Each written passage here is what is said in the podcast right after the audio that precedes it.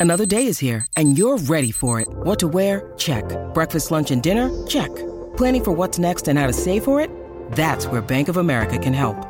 For your financial to-dos, Bank of America has experts ready to help get you closer to your goals. Get started at one of our local financial centers or 24-7 in our mobile banking app.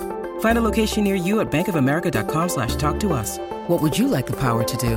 Mobile banking requires downloading the app and is only available for select devices. Message and data rates may apply. Bank of America and a member FDIC. When you need mealtime inspiration, it's worth shopping Kroger, where you'll find over 30,000 mouthwatering choices that excite your inner foodie. And no matter what tasty choice you make, you'll enjoy our everyday low prices, plus extra ways to save, like digital coupons worth over $600 each week. You can also save up to $1 off per gallon at the pump with fuel points. More savings and more inspiring flavors make shopping Kroger worth it every time. Kroger, fresh for everyone. Fuel restrictions apply.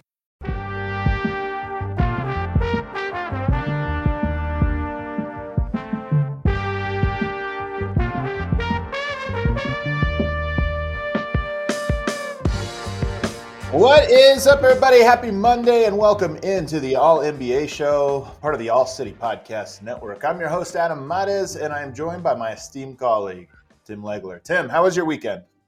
Weekend was great until Sunday, about one o'clock or about two thirty. I'd say halftime of the Commanders Giants game. It was great until that point. Phenomenal weekend, actually, uh, and I'm really glad days like that I do an NBA show, so I don't have to talk about football.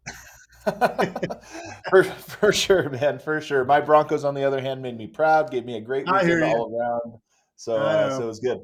On today's show, we do have a great one for you because we had a great Suns Jazz game last night that goes not into one, but two overtimes. Had a couple clutch moments and a controversial call. We're going to talk about that. We're also going to talk about the Kings and Mavs game, talk about the Mavs in terms of how big of a threat are they out west. And then later on in the show, in the back half of the show, we're going to do a little would you rather.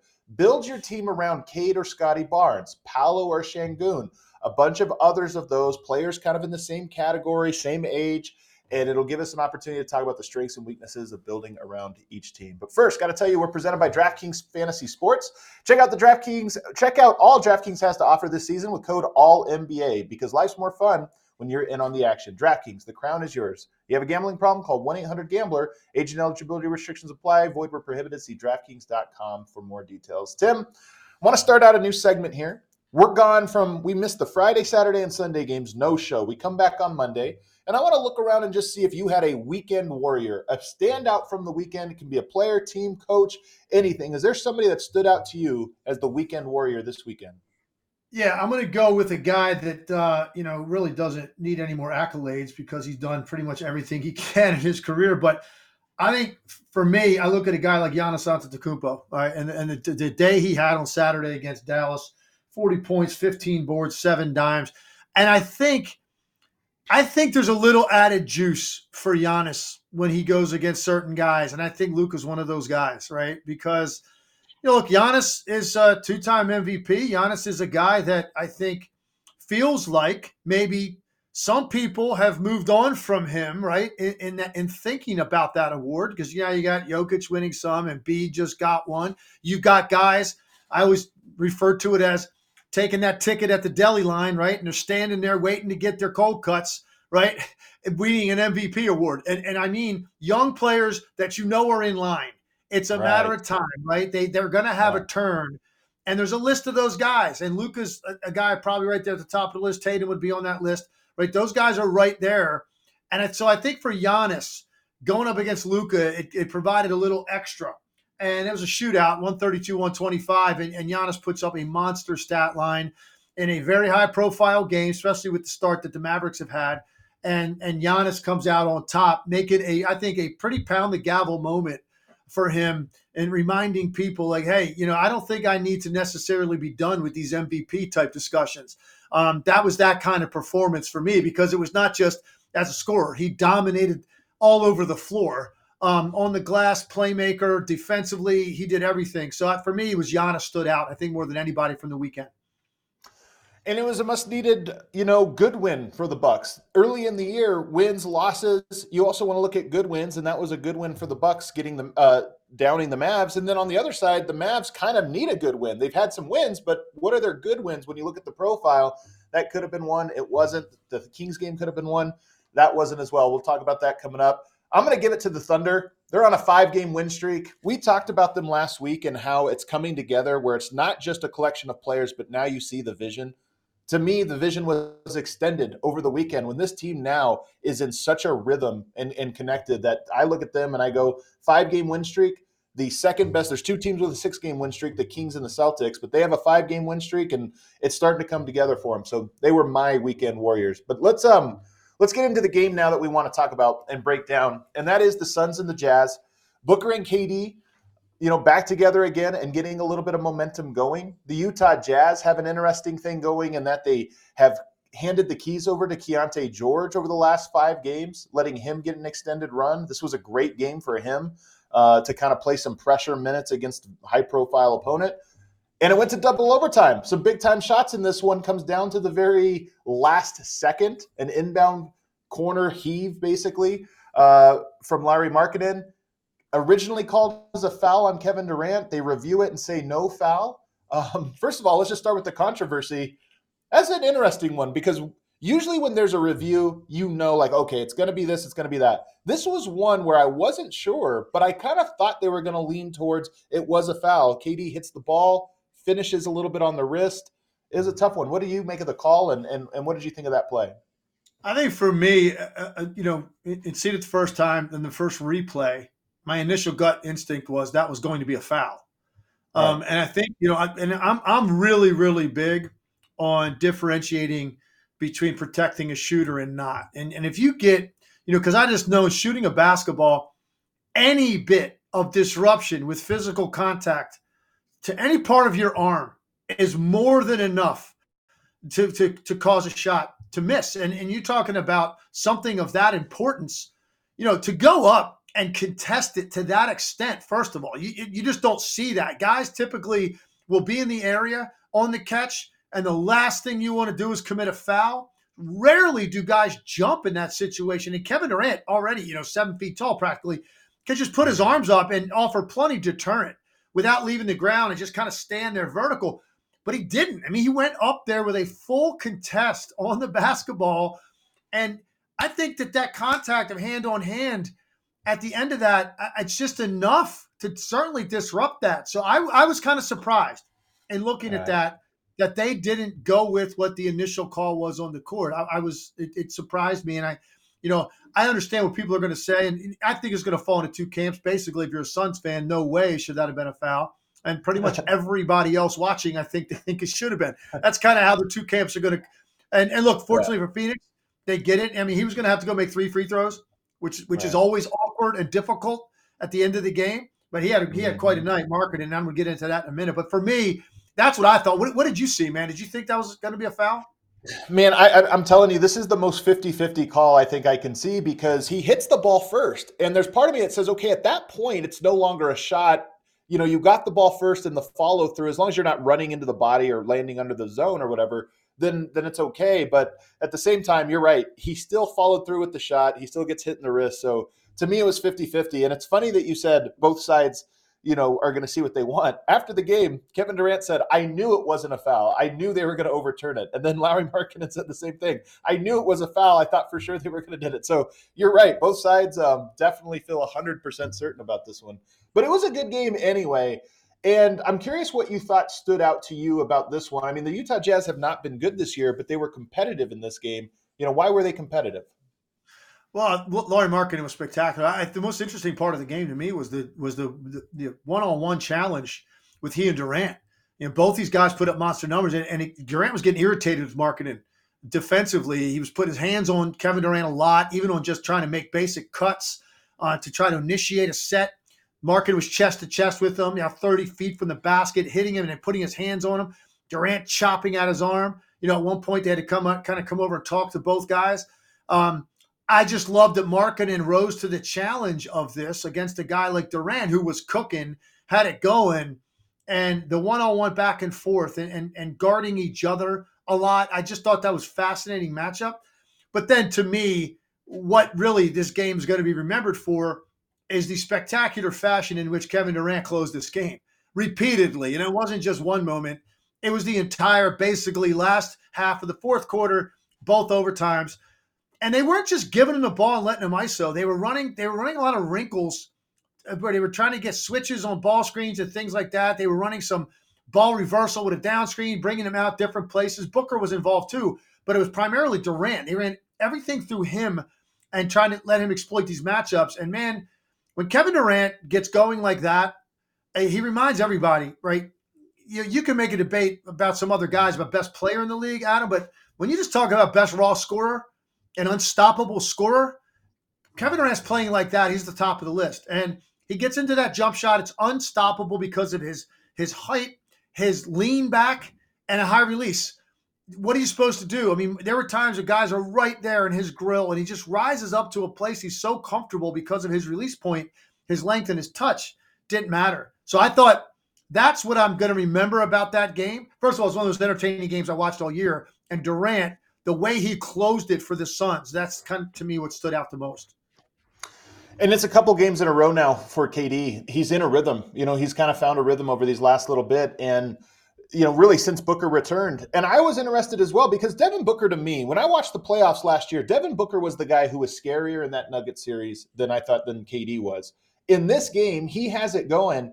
And they ran, you were talking about some of the actions they ran. When it got to overtime, they ran a lot of just KD Booker ball screens. You'd get a switch and they'd put him on the elbow or on the block and just let him operate. And in the few times that Utah didn't send the double because they Durant was cooking them in regulation. So in the, in the overtime, they start to try to send the double. KD made the right place, and then the few times they didn't, he turned and scored.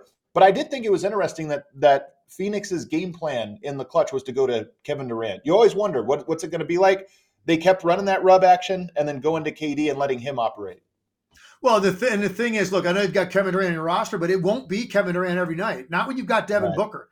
It just won't be. And then, of course, you're going to have Bradley Beal, but I think Bradley Beal is clearly going to be the third guy. Now, but they're all three of these guys are so explosive on a given night, right? If one guy gets rolling, and we've seen it time and time again for all three players, you know, maybe they do ride that. You know, Durant, even on nights he doesn't shoot well, you're just so tempted to go there because you know for a fact Kevin Durant can get a shot off against any defender at any time, and it's going to be a clean look because of his size.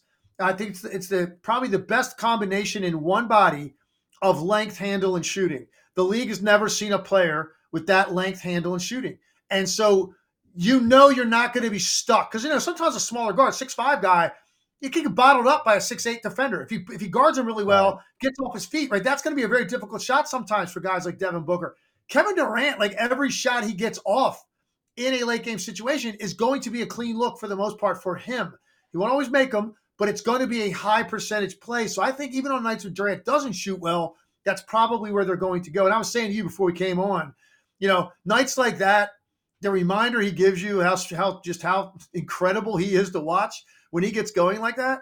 There's just no answer. And then guys putting their hand up, turning, ball goes through, and then the shoulders just drop because he's just like, what else am I supposed to do against this guy? That's that's kind of what Durant had going there late.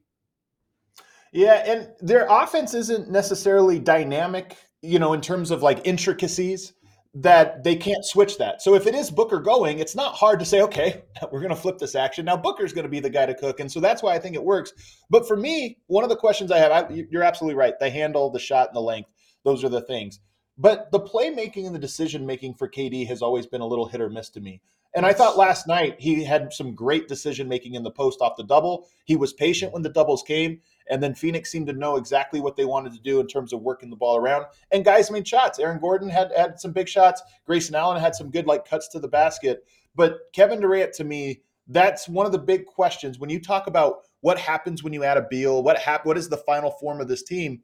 To me, Kevin Durant is going to have to be a better decision maker than he's been in the last two playoffs.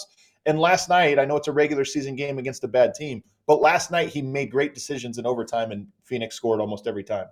Yeah, I love that point. I, you know, I think when you go back to the Oklahoma City days, Kevin Durant, you know, at that time in the game had one thing on his mind. I don't think he, anybody would have considered him a great decision maker at that time of his career. Put him, put him in Golden State. He didn't have to be a great decision maker, right? There's just too much on the court, really. So anybody could make the decisions you had to make in Golden State. Again, though, he was probably looking for his own shot first. Uh, you're right about last night. there were multiple occasions, and they, they he would back guy down to a post a little bit. They'd run somebody at him. He'd, he'd, he'd find the guy on the perimeter for a kick out. But then there was two other occasions in important times. He had the ball in the wing. They started to run somebody at him, and, and there was a cutter, and he held the ball as late as he possibly could because I think a couple times the cutters weren't sure they were going to get the ball. They were cutting through the lane, and then kind of the last second glanced over at KD, and boom, the ball was delivered, and you get an easy bucket. Uh, Nurkic got one of those. And so for me, it was the patience he was showing you know, it's hard to be on the perimeter and see a guy running at you and not immediately want to give that ball up to the first open body you see on the perimeter because you don't want to get pinned and turn the ball over at an important time. So for him to hold it, continue to survey the paint, there's traffic in there, and wait on the on that cutter to right. turn his head. It's a very late decision.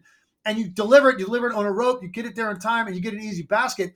And then that creates doubt in the defense the next trip like, do we go? You don't want to give up another layup. And so then he gets this one on one coverage, utilizes the jab step, and gets to where he wants to on the floor. So I thought it was just a literally a masterful offensive performance out of Durant the entire last, you know, uh, 16 minutes of the game, probably.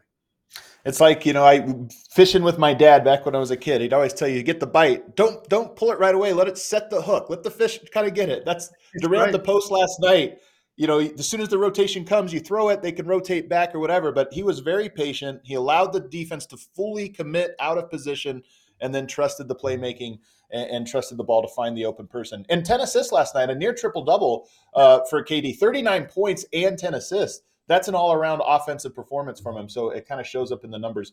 The other interesting decision that they made last night was that to close the game and, or actually rather in the first overtime, they go to Keita Bates Diop as their center, and they play really small. John Collins, Keita Bates Diop, that's a pretty small ball lineup for both teams. And in the second overtime, they went to Jusuf Nurkic. I'm curious less about the effectiveness of last night because the Suns should have won in regulation and they should have won in overtime. They kind of blew it, to be honest, to make this a, yeah. an even closer game. But yeah. I'm curious what you think about their what's their best line, especially if we think about Beal coming back, or maybe you can even forget it. I'm very curious if their best lineup does feature a Nurkic. Does it feature a small ball with Keita Bates Diop? Does it feature more defense and less offense? You know, when you look at their lineup, what do you think makes sense for them as their best punch?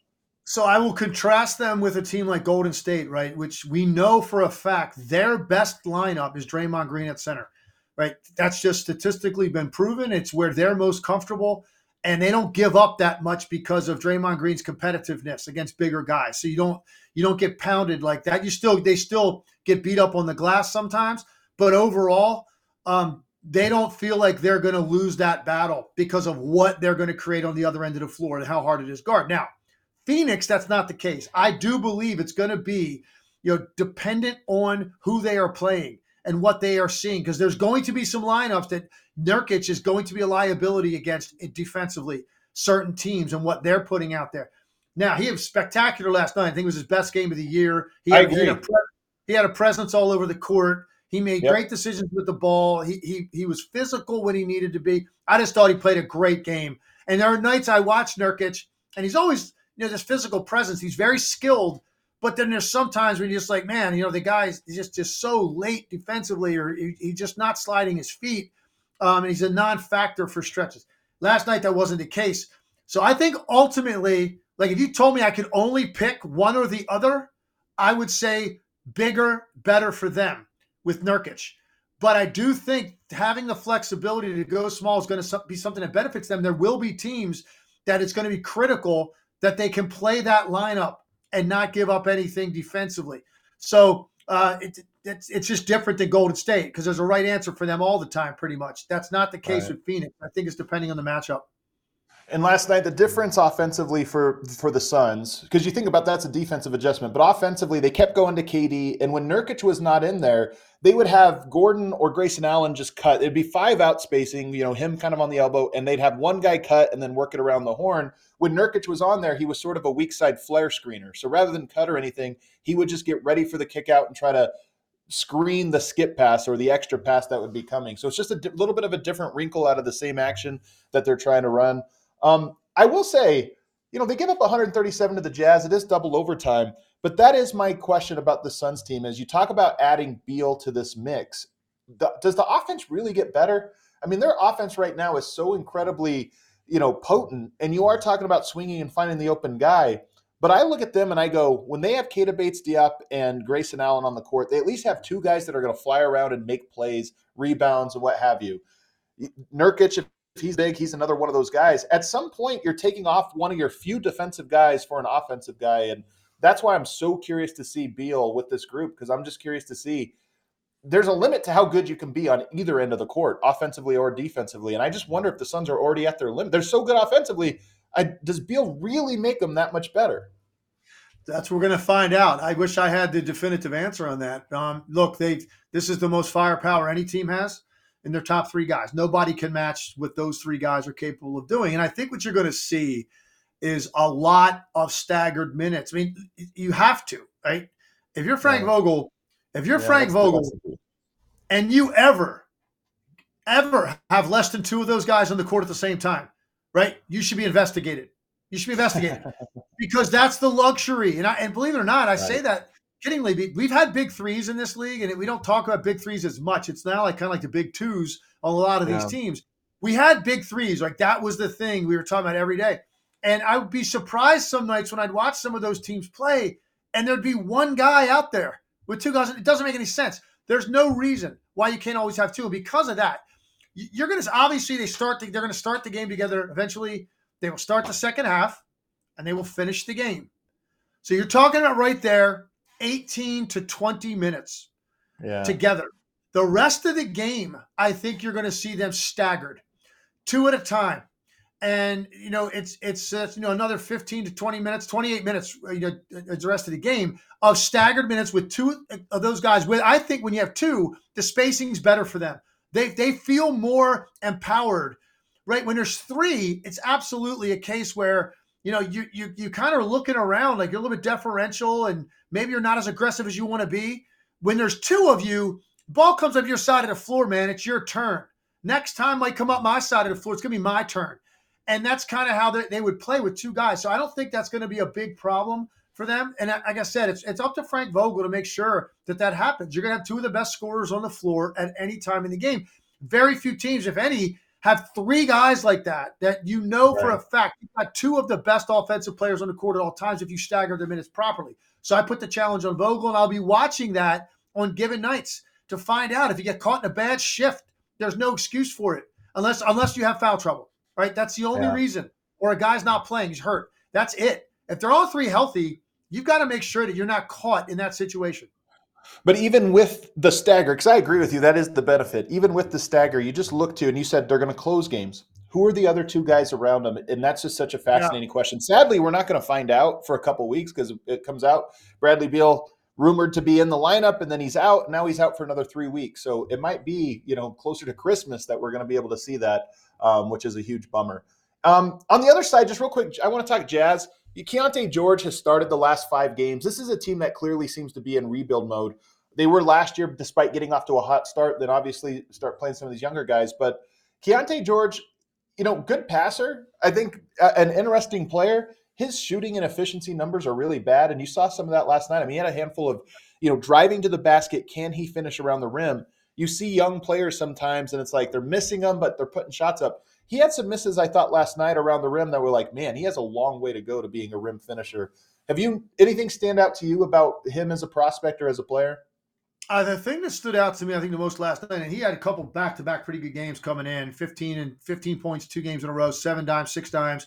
For the most part, shot pretty well from the floor. What stood out to me last night was, you're right, he he was missing shots um, and he also had a couple turnovers that were, yep. you know, just like a young player, like getting yep. kind of like introduced to the NBA type of turnovers.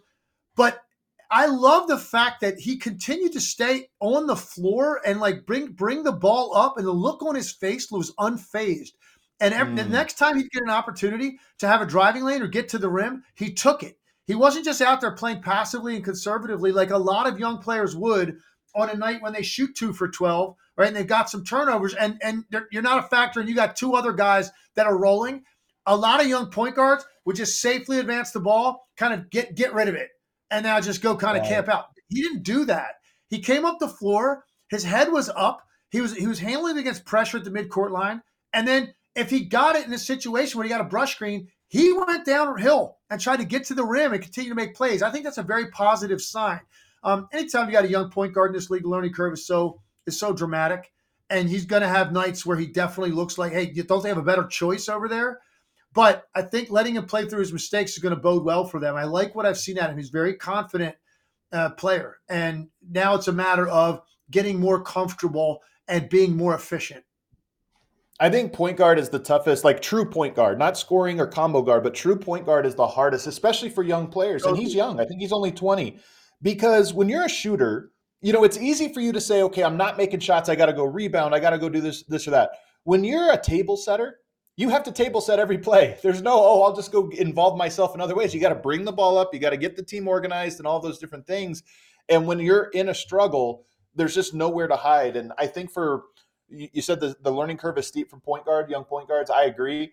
Um, but it's also a confidence thing. I think there's so few true point guards in part because the runway has to be so long for them to figure things out. You have to be patient and they have to maintain their confidence throughout that development.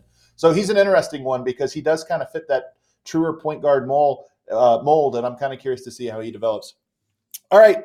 Let's take a break. On the other side, Kings Mavs. The Kings are one of the hottest teams in all of basketball right now. So we'll talk about them a little bit more on the other side, as well as the Mavs and what they need to do. But first, we got to tell you guys about our presenting sponsor. NBA fans, the wait is over. Basketball is back, and DraftKings Sportsbook, an official sports betting partner of the NBA, is celebrating with an unbeatable offer. New customers can score $200 instantly in bonus bets for throwing down $5 on the NBA. Win or lose, it doesn't matter. You'll start the season with an instant dub. And with DraftKings parlays, everyone can get a shot at a bigger payday by combining multiple bets on a single game. You can bet basketball is obviously the most fun sport to bet on, but football Sunday, bet on the Commanders' turnovers. That, that would be my bet right now. Not legs off screen right now, so I'm gonna I'm going to rip them a little bit. Take the over on Commanders turnovers. Uh, basketball is more fun when you're in on the action. Download the DraftKings Sportsbook app now and use promo code ALLNBA. New customers can get $200 in bonus bets instantly for betting $5. Only on DraftKings Sportsbook with code ALLNBA. The crown is yours. Gambling problem? Call 1 800 Gambler or visit www.1800Gambler.net. In New York, you can call 877 8 HOPE New York or text HOPE NY. That's 467 369. In Connecticut, help is available for problem gambling. Call 888 789 7777 or visit ccpg.org. Please play responsibly. On behalf of Boot Hill Casino and Resort in Kansas, licensed partner Golden Nugget Lake Charles, Louisiana, 21 and older age varies by jurisdiction. Void in Ontario. Bonus bets expire 168 hours after issuance. See sportsbook.draftkings.com slash basketball uh, terms for eligibility and deposit restrictions, terms, and responsible gaming resources. Oh, there you go. Emma's on the screen. Emma. All right. Shouts to producer. Emma. Hey, that, uh, that, that, listen, that that shot about the turnovers was well deserved. I'm not even fighting back on it. I'm not even fighting back on it. Six that was good. That's the smart bet, man. You got to you look, man. You can be a fan, but you got to put your money where, where where the smart money is. Um, the Kings took care of the Mavericks over the weekend. Mavericks actually, I thought, especially in the second half, just completely collapsed in this game. But maybe you should credit the Sacramento Kings, who are one of the hottest teams in the NBA right now, absolutely rolling, shooting lights out. They were struggling to shoot until De'Aaron Fox comes back. All of a sudden, they can't miss. They go 17 of 40 from three last night. That's good for 42.5%. Legs, what stood out to you about this game? All right, so holiday season is, is beginning, and I'm a big holiday like Christmas movie guy, right? And uh, The Grinch Stole Christmas is one of my favorites, both the animated version and the Jim Carrey version. So I'm think sitting there watching Domantas Sabonis last night, and all I'm thinking about is he's the Grinch. He went into Whoville, which is Dallas. He took their tree, he took their Who hash, he took their roast beast, and he stuffed it up the chimney, and he left because he absolutely embarrassed them. Like I'm watching this game, saying, "How in the world?" can it be this easy? Like, the, the, and when I say bigs on Dallas, right? I'm using that term now loosely because you know Powell is not a big; he's an undersized right. center. He's really more of a power forward. Um, Lively is got great bounce, but he's not a guy that that really was uh, made for that fight last night. Sabonis did whatever he wanted to do. The level of force he was playing with was embarrassing. And it, it, it got me sitting there thinking about Dallas and realistically, what what do we expect from this team? Now they've got this, they've gone off to a great start, slow down a little bit now, but they had that great start out of the gate. So many questions always about Luke and Kyrie being together. It was working pretty well, and you know for a fact if they're in close games and you've got those two guys, man, you got a hell of a chance because both of those guys can be unstoppable offensively. So just keep it close, and now you've got two of the best closers in the game but it wasn't close last night. They couldn't keep it close because they were getting scored on every time down the floor.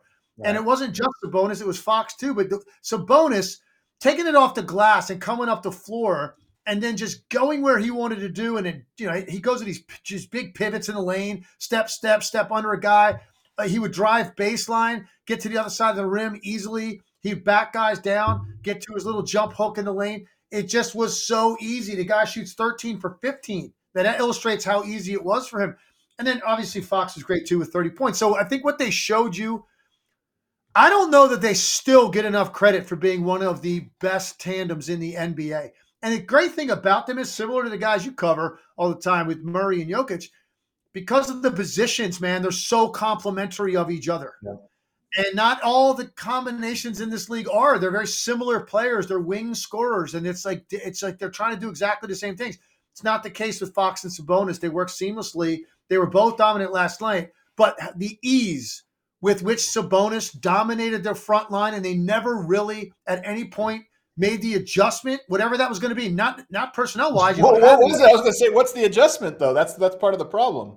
Well, the adjustment is you've got to figure out a way to get more bodies in front of him, right? And and makes mm. makes somebody else shoot the basketball to beat you. They they probably still would have last night, because, like you said, they're playing great basketball right now. They're in incredible rhythm. They're confident. They believe that they're one of the best teams in the NBA. Um, but it, it, just that that to me is what stood out. I'm just watching the game, saying, "Man, this this guy is doing whatever he wants to this team." And defensively, you think, well, I know not a lot of teams have bigs like that, Adam. You know, Denver's got one. They have one. Like you think about other teams in the West, there's not a lot. Lakers have one, but he kind of plays on the perimeter a lot you know, th- who else has that guy you got to worry about it? But if these two guys have to play against Dallas, I do not know what Dallas is supposed to do about because I think it'll be the same way pretty much all the time, unless they come up with some kind of scheme to take it out of their hands immediately. Well, Minnesota may be another one. I know that Towns plays outside, Gobert inside, but still, to me, it is a you know a size question, not even just a skills size question. Right. Um, so I do think there's a little bit there. I am curious though. Um, you know, you, you mentioned the Denver comparison to Sacramento. They're almost the inverted of Denver in that, in Denver, clearly Jokic is the guy, and then Murray is playing off him, and it's the way they play together. I think Fox is the guy for the Kings. And I know that the guy, you know, it's a team sport, they're, they're working together. But to me, Fox is the guy on that team that makes them special. And he is just playing unbelievable basketball right now. I mean, he could have easily been my weekend warrior because since he's come back to the lineup, this team not only is now looking like the team last year that was a top seed in the Western Conference, they look actually better because of the growth of guys like Keegan Murray and some of the pieces around auxiliary pieces around them. But they're shooting the ball better, and I don't think that's a coincidence. They had 34 assists last night, legs, and it was an effortless 34 in large part because they do what they do. They find the open shooter. Sabonis dominates the paint, so you're collapsing, and they were just finding the open guy every time. When they opened up that third quarter run, with seven threes and then an eighth one on the first possession of the fourth quarter. It was a barrage of teamwork and ball movement that was just leading to open three after open three, and they didn't miss. I think another way, Adam, that they've got uh, similarities to Denver is incredible role acceptance. Everybody mm. is in a comfortable lane. That when I watch Denver, I think that every time I watch them. And and, and same thing with Sacramento. Whoever it is, they're empowered to do what they do well and they and Mike Brown lets them do that. And they know every night, you know, it's going to be the same, man. Same minutes. I go in the game at the same time. The shots coming to me are going to be similar. Um, and and so the, and obviously on given nights you'll have a guy like Huerter maybe go off a little bit more, Malik Monk go off a little bit more. Maybe they get more touches that night, or they get extended minutes. But everybody is so comfortable with how they're playing because they first first they play for each other. There's no sign of selfishness on the team whatsoever. And, and when you have two players that are your best two players that get it this efficiently, right? Then you, there's no problem ever from anybody else, man. Go ahead, do your thing. You're gonna you're gonna go out there and shoot these kind of percentages and still make the right play when you see traffic, sign me up for that. And that's that's why they've been so fun to watch. You know, it's interesting too about Fox. I was just having a conversation with a buddy of mine the other day, and I was like, man, the, I don't think has the league ever had this depth at the lead guard position in terms of explosive scoring ability. Go up and down, go up and down the list in this league right now, right? And and, and I was saying, I we came up with like I don't know, maybe 15 names, and, and i was going each one of them. Would you take this guy over Fox? Would you take this guy over Fox? Would you take this guy over Fox? And when and you might and you might think you might think there's more guys that you would until you start breaking it down that way. And now you get hit with that question. You're kind of like, uh, no, I think I take Fox. And then you're left with, wow, okay. So this guy's like a top five, top six lead guard in, in, in an era when there's never been this many guys that can do what they do. And I think we need to appreciate them even more than we even more than we do. And maybe what will do that is is you know a deep playoff run, you know a, a, a conference final run or something like that, maybe to finally elevate this guy to the status he deserves because he is spectacular. But I think it's come on a little bit recently, and some of this is just the team got better. But De'Aaron Fox to me is a guy whose reputation was sort of sealed in his first few years. But the growth in him over the last year and a half, season and a half, is that's what's so immense. And right now he's shooting the ball extremely well. He's just doing everything really well to right now. I mean, he's shooting 52.5% right now on good volume, 10, 10 three pointers a game, 10 and a half three pointers a game, and he's at over 50%. That'll obviously regress throughout the course of the season. But that was one of the last pieces to unlock for him. He, we know he can get downhill and beat anybody off the dribble. He might be the fastest guy with the ball in his hands, not named Ja Morant. So he, we know he has that, and his table make, you know, his his playmaking and setting the table has been really, really good alongside Sabonis.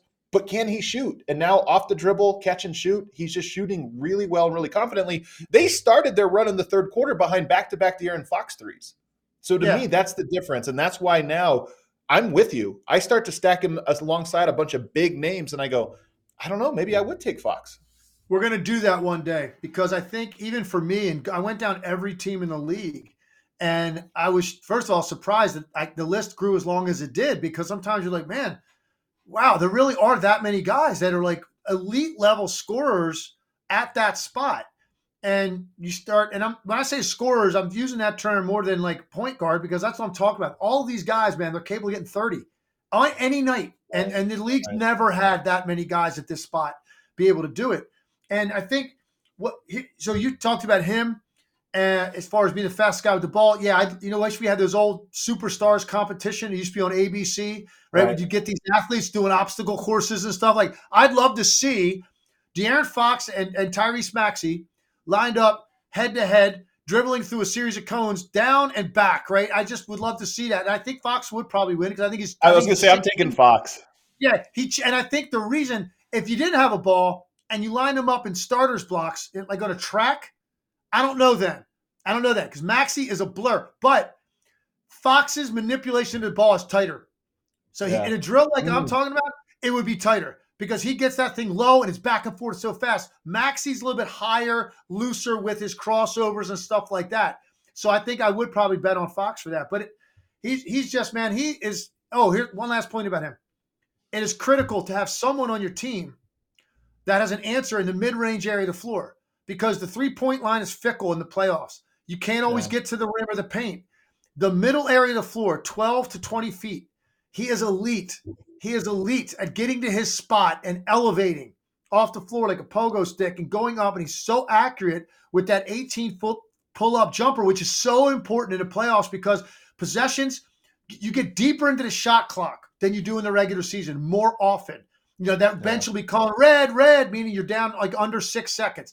And now you put the ball in the hands of a guy like that who can get to a spot elevated 18 feet because those contested threes won't be there. The, the getting to the rim won't be there in the playoffs as much. That shot's critical, and he adds that element. He's also great at the slalom Euro step. I don't know what we call this, but it's not the Euro step where you're stopping and going left right, but you're weaving out of guys. And he had a great one last night where it was like three defenders around one to the left, around one to the right, around one to the left. And all told, he probably only went two feet side to side. So it was a right. narrow passageway, but somehow he slithered in between all of them.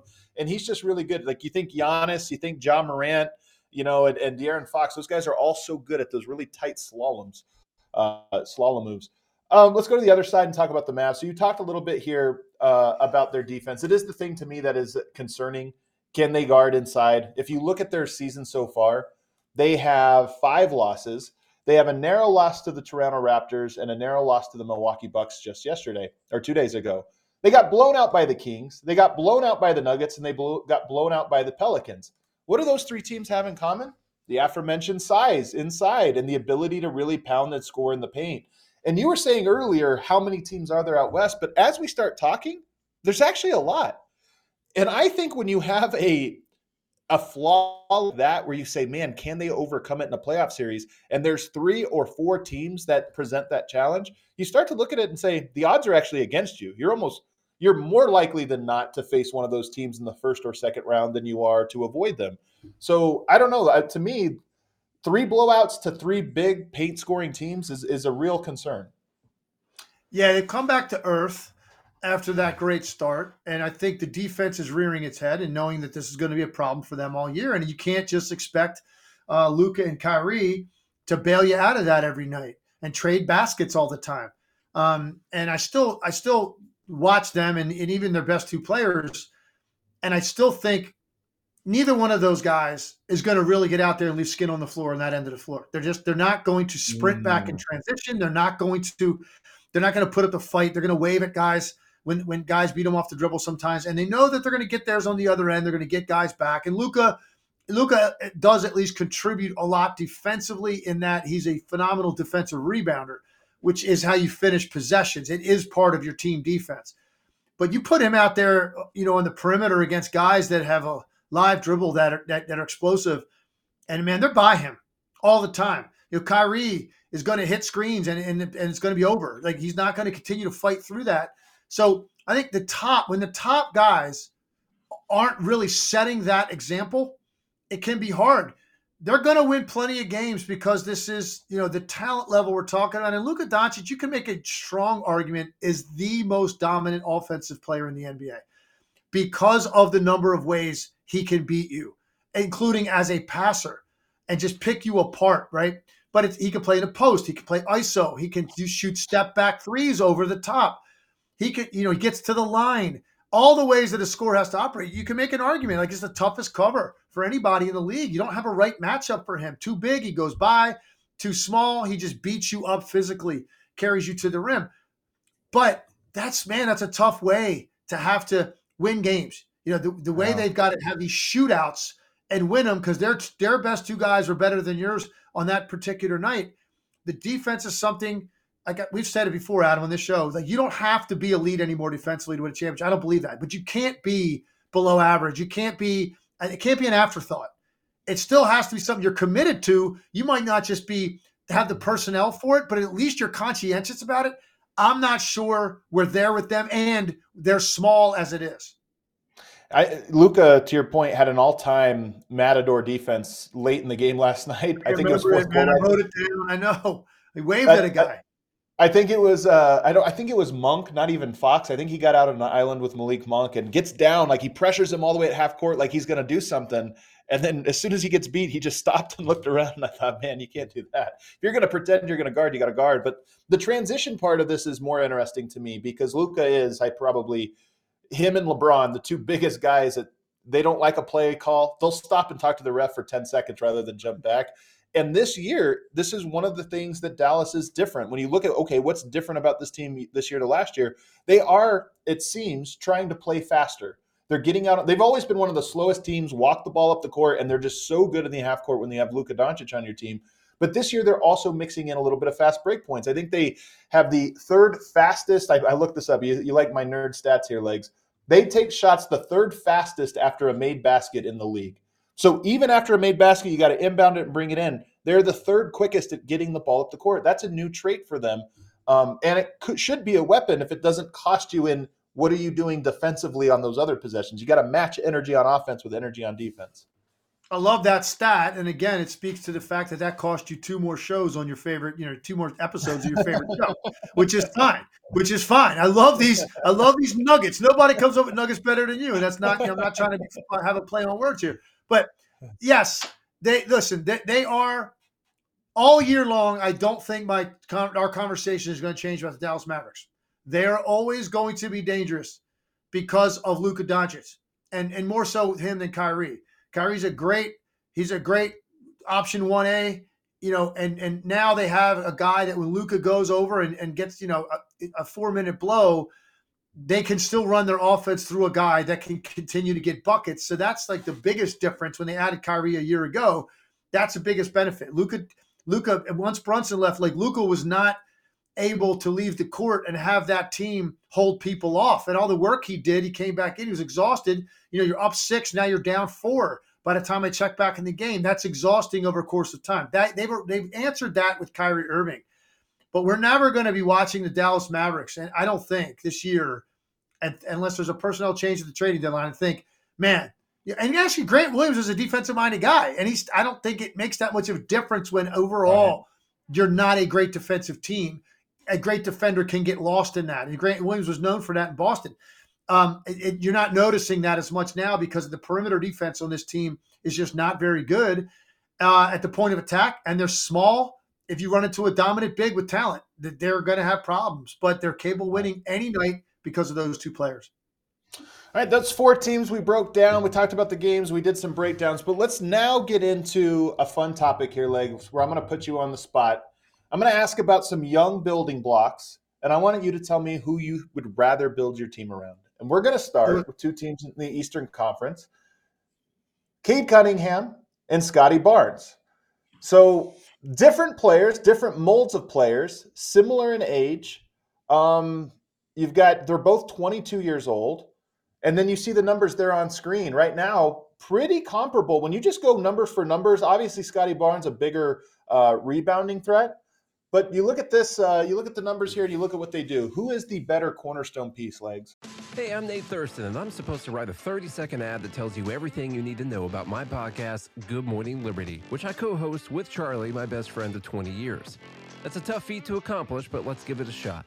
At Good Morning Liberty, we cover the news every day from an individual liberty perspective. We believe that you own yourself, and a tyrannical, overreaching government is the biggest threat to your liberty. If you agree, you can find a new episode every day of the week on your podcast app or by going to BernieLies.com in your browser.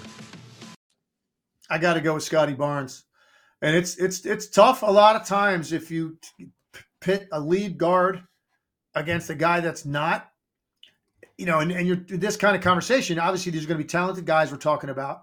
That lead guard, you think, man, you know, you got to fill that spot. This guy, it's just, you know, you got a guy like that, franchise player at that position. But Scottie Barnes can play point guard at times. Scottie Barnes can guard every player on the court. Um, you saw the numbers with his playmaking. He's not even the primary ball handler a lot of times for them, and and he still has almost the same assist numbers as Cade right. Cunningham, who's got the ball whenever he wants it. Scoring numbers very similar, and Scottie Barnes is not a pure scorer. He's not a guy that's thinking about getting his all the time. He's just a super well-rounded, tough player that checks every box, does a little bit of everything for you, and then I think has the capability to eventually be like a first team all league defensive player. I don't know that I could say that about Cade Cunningham. So give me this utility knife that I think is also, by the way, his upside, his ceiling as a scorer.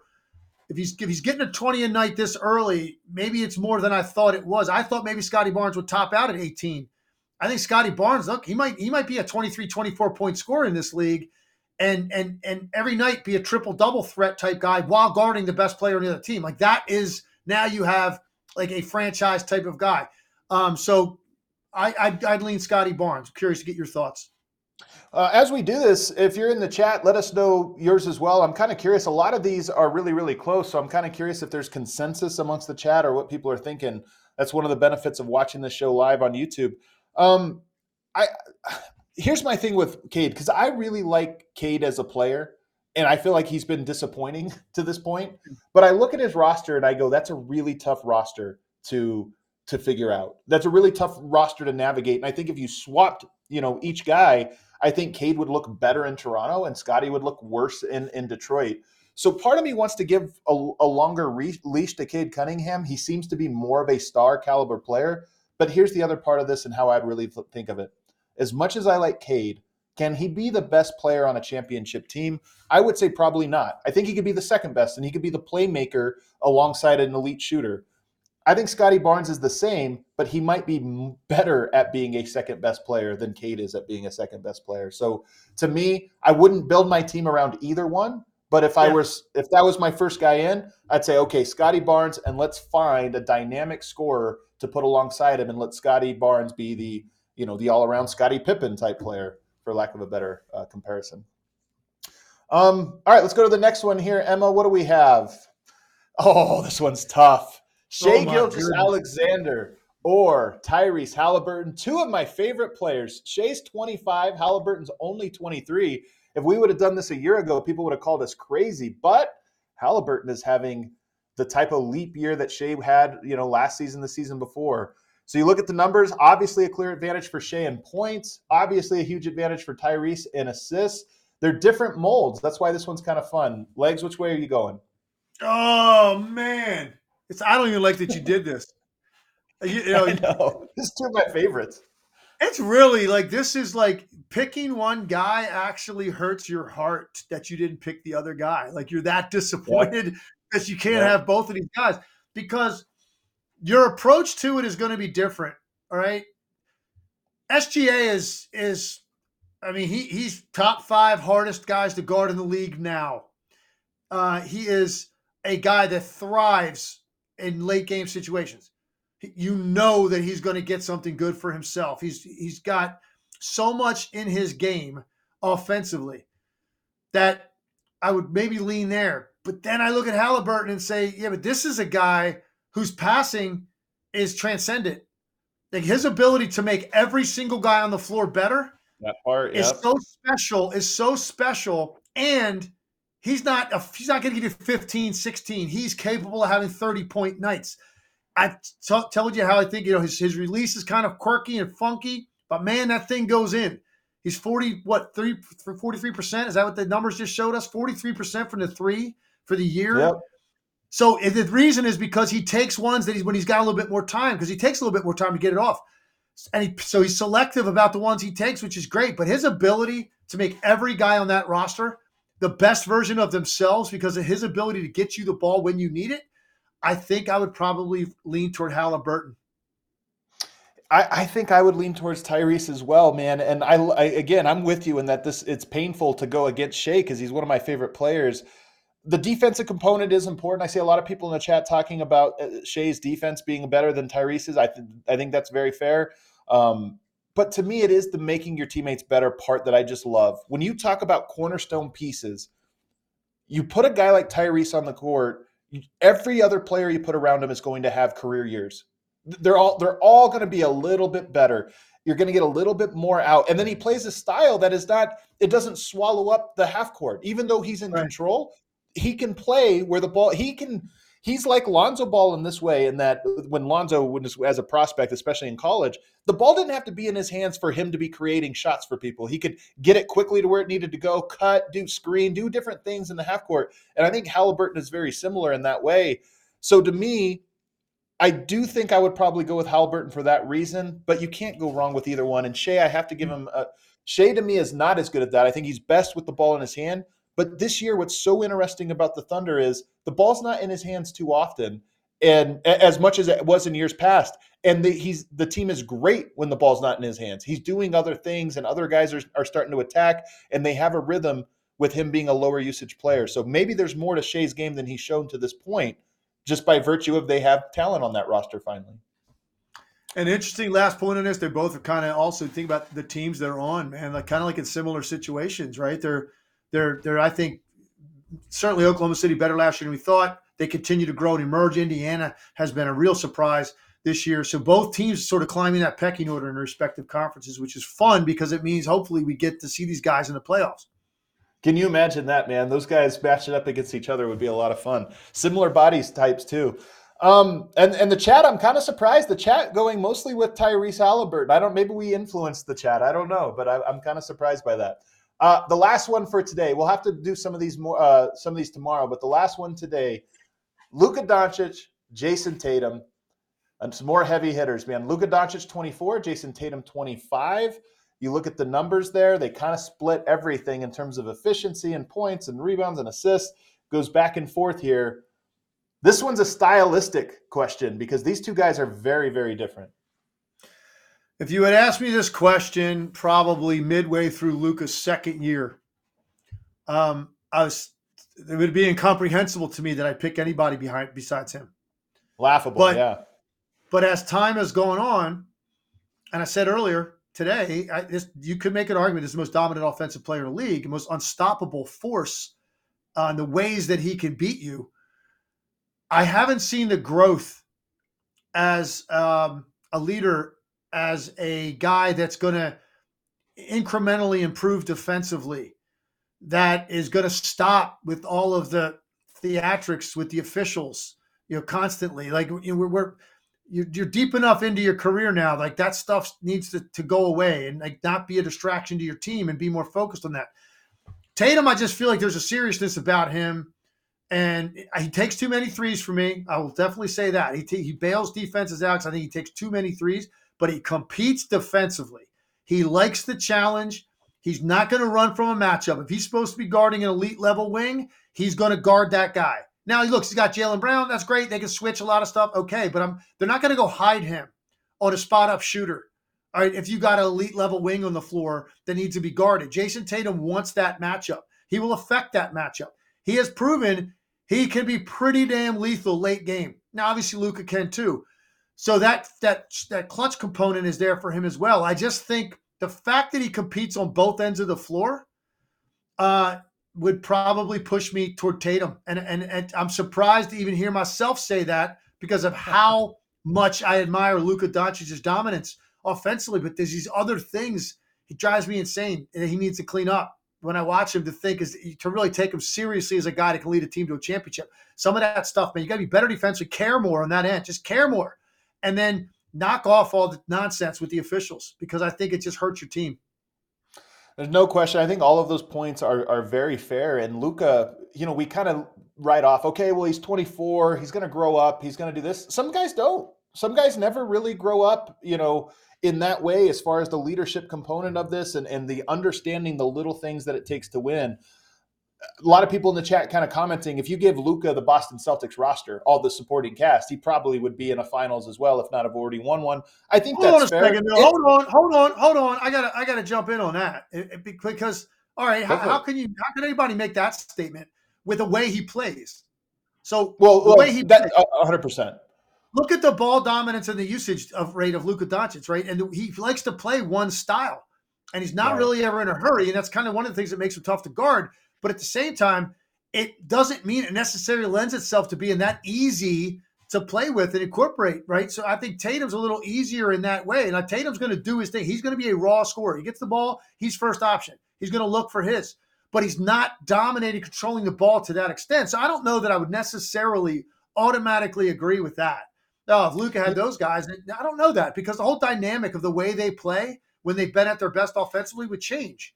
So I don't know right. that. I don't think anybody really knows that. That you can't just make that leap and plug in guys right. around with the same name and say, "Oh, it'll be much better." I, I don't agree. I, I, think what people are trying to get at is just that the aggregate talent on the Mavericks for most of the years of the Luka era has not been great. You know, players that you would look at and say, "Oh, that's a great third best player, fourth best player." But that might be a function to your point. But that might be a function to your point of how they play and can you be a great third, fourth option in the Luka's system, or you just kind of like your, your role is so narrowly defined? It's a it's a fair question. I'd still go with Luka Doncic to be clear because I think he is more dominant, and I do think there are ways you could build a roster, albeit not my favorite style of basketball by any means. But I think that you can build successful rosters around him, and Dallas has actually done a pretty poor job, I would say, in, in his time so far of building that roster. But legs, what's interesting to me about this question is I think a lot of people look at this one and say, This is so easy. Look at how dominant Luka is with assists and rebounds, and he even scores more than Tatum. So, how could you, what does Tatum have? He has nothing that Luka doesn't have when you look at it that way. But it reminds me of the LeBron versus Kobe debates. And look, I think LeBron was a better player than Kobe Bryant. Like this, I'm not trying to bring up that old thing. But people, I think, early on would look at it and say, just break it down and say, well, he's a better rebounder, a better passer, a better, more efficient, like all these different things, as if they all count for one point. But sometimes being an unguardable offensive force as a scorer is it opens other things up that don't show up in the statistical in, in, the stat sheet. And I think Kobe was probably one of these guys. Kevin Durant is one of these guys. Does he do all of the things that the all-around players do? No. But when you're such a great offensive player that the entire defense is always bent to what you do, that's really mm-hmm. valuable. And Tatum to me represents that kind of player. He's such a great one-on-one player that even when he's not involved in the play, he's still taking up your best defender and he's still taking up a lot of your help side mentality. Like you're always focused on where he is. So I want to make, I, I can, I make a, can I, can I make a really quick point before we get off on this rebounding notion too? Is I just want to make a point here, and I'm not trying to I'm not trying to denigrate anything Luka does because I said he's he's a he's a elite rebounder def- on the defensive glass. Here's where he does have an advantage though on that end of the floor. Jayson Tatum is usually guarding the guys out on the perimeter, chasing them around. They're taking these shots. Okay, Luka right. a lot of times, is not on those guys. Luka's kind of hanging out by the edge of the lane. He's got nobody to box out. Ball goes up. He goes in and gets. He also is always on the inside slot on, on, on free throws. So he's he, he uh, where Tatum's not. So you pick up a couple there every game at least. Um, so it's like little ways like that. And I, I, think for me, what pushed it in Tatum's just barely in Tatum's direct Tatum's direction is the amount of energy he's going to expend to, to, try to be a leader on that end of the floor and take on the challenges, I just think really affects your team and permeates your entire roster. I like this, man. We disagreed on this one, um, which is great because it's razor thin. These two players are so razor thin, and we might look back at this. The internet lives forever, legs, and we might look back at this in 10 years and be like, what were we doing? We were on the wrong side of this obvious, obvious debate. But it just goes right. to show two great young players really at the knee of the curve for their for for them. I mean, the league they are the future of the league in a lot of ways, and it'll be fun to kind of see how that plays out. That does it for a Monday edition. We are back again tomorrow, and also I want to announce, not only are we doing a show tomorrow, um, talking about the the games tonight. But we're also doing an AMA, an Ask Me Anything, a mailbag over on Reddit. So if you are one of those people that's on Reddit, head on over to our NBA. You'll see our, our, our AMA there, and you can go ahead and put your questions in. Legs tomorrow will be hopping on to answer all your NBA questions. For now, do us a favor rate, review, and subscribe wherever you get your podcasts. Follow us on YouTube so you can watch the show live and join it and be interactive as all the people in the chat were today. Legs, good stuff today. Absolutely, man. Good looking forward to tomorrow. Hit that like button on the way out, everybody. We'll see you tomorrow.